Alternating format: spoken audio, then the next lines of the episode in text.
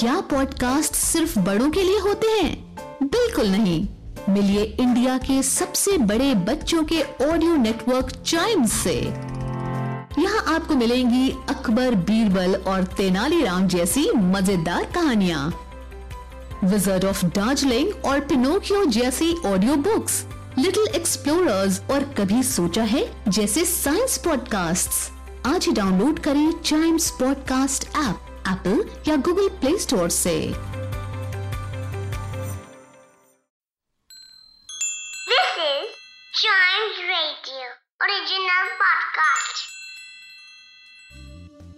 Vikram Betaal को पेड़ से उतारकर जब भी साधु के पास ले जाने को निकलते तो बेताल एक नई कहानी सुनाना शुरू करता।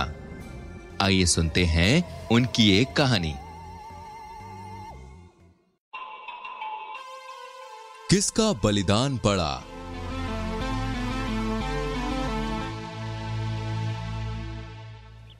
बहुत समय पहले हिमालय पर्वत पर गंधर्व नगर राज्य में, जीमुत केतु नाम का एक राजा था।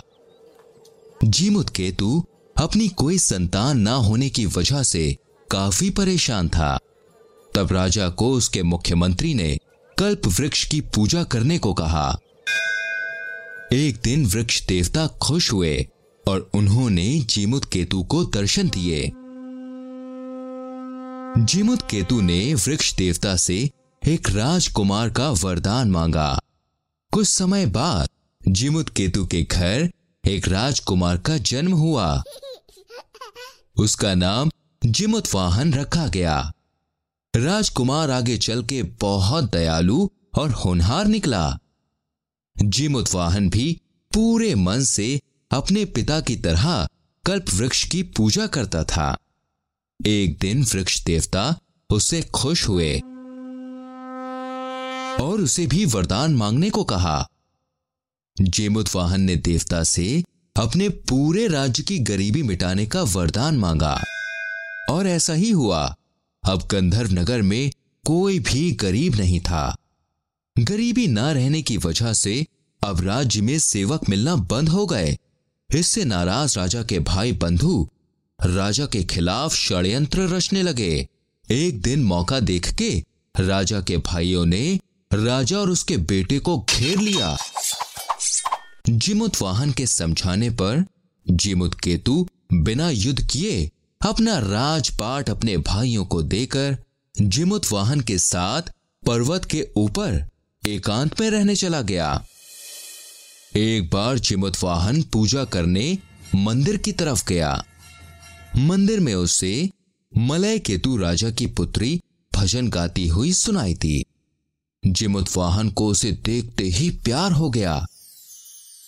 राजकुमारी की भी नज़र जिमुत वाहन पर गई और वो भी उससे आकर्षित हुई। पर शर्म के मारे दोनों एक दूसरे से कुछ कह ना सके। कुछ देर बाद राजकुमारी अपने महल में चली गई। जिमुतवाहन ने राजकुमारी की सखी से पूछा तो पता चला कि उसका नाम मलयवती था। महल पहुंचकर मलयवती ने अपनी माँ को सारा हाल कह सुनाया। मलयवती की माँ ने महाराज को जिमुतवाहन के बारे में बताया। महाराज मलय केतु खुशी खुशी दोनों की शादी करने को तैयार हो गए। इस तरह जिमुतवाहन और मलयवती एक दूसरे के साथ रहने लगे। एक दिन जिमुत वाहन सुबह सवेरे पूजा करने मंदिर की तरफ़ गया।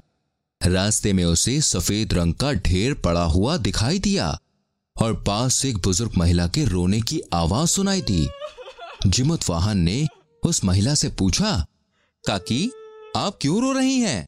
उस पर महिला ने कहा बेटा यहाँ एक राक्षस हमारे गाँव के लड़कों को रोज खाने आता है। आज मेरे बेटे शंखचूड़ की बारी है। वे उसे खाने आता ही होगा। ये सुनकर जिमुत वाहन का दिल करुणा से भर उठा। जिमुत वाहन ने देखा शंखचूड़ वहाँ आ गया था। जिमुत वाहन ने शंखचूड़ से कहा कि आज शंखचूड़ की जगह वो राक्षस का सामना करेगा। शंखचूड़ ना माना। और उसने कहा कि, उस जैसे आम आदमी की जान, एक राजकुमार की जान के आगे कोई मायने नहीं रखती। जिमुत वाहन पीछे हटने को तैयार ना हुआ। राक्षस वहाँ आ पहुँचा और दोनों के बीच कड़ा मुकाबला शुरू हो गया। आखिरी में राक्षस जिमुत वाहन को अपने हाथ में दबा के आसमान में ले उड़ा। इतनी देर में मलयवती भी जिमुत वाहन को ढूंढते ढूंढते वहाँ आ पहुँची। अपने पति की जान खतरे में देख वो ज़ोर ज़ोर से रोने लगी। शंखचूर्ण से ये सब देखा ना गया। उसने राक्षस को आवाज़ देकर बता दिया कि जिमुत वाहन एक राजकुमार है और उसका असली भोजन शंखचूर्ण है। राक्षस जिमुत वाहन के इस बलिदान से बेहद हैरान हुआ। उसने कहा हे राजकुमार, तुम जैसा दयालु इंसान मैंने आज तक नहीं देखा। मैं तुमसे बहुत खुश हुआ। तुम मुझसे कोई भी वरदान मांग सकते हो। राजकुमार बोला, अगर तुम सच में मुझे कुछ देना चाहते हो तो इस गाँव के बच्चों को अपना भोजन बनाना छोड़ दो। राक्षस जिमुत वाहन की बात मानकर वहाँ से हमेशा के लिए चला गया।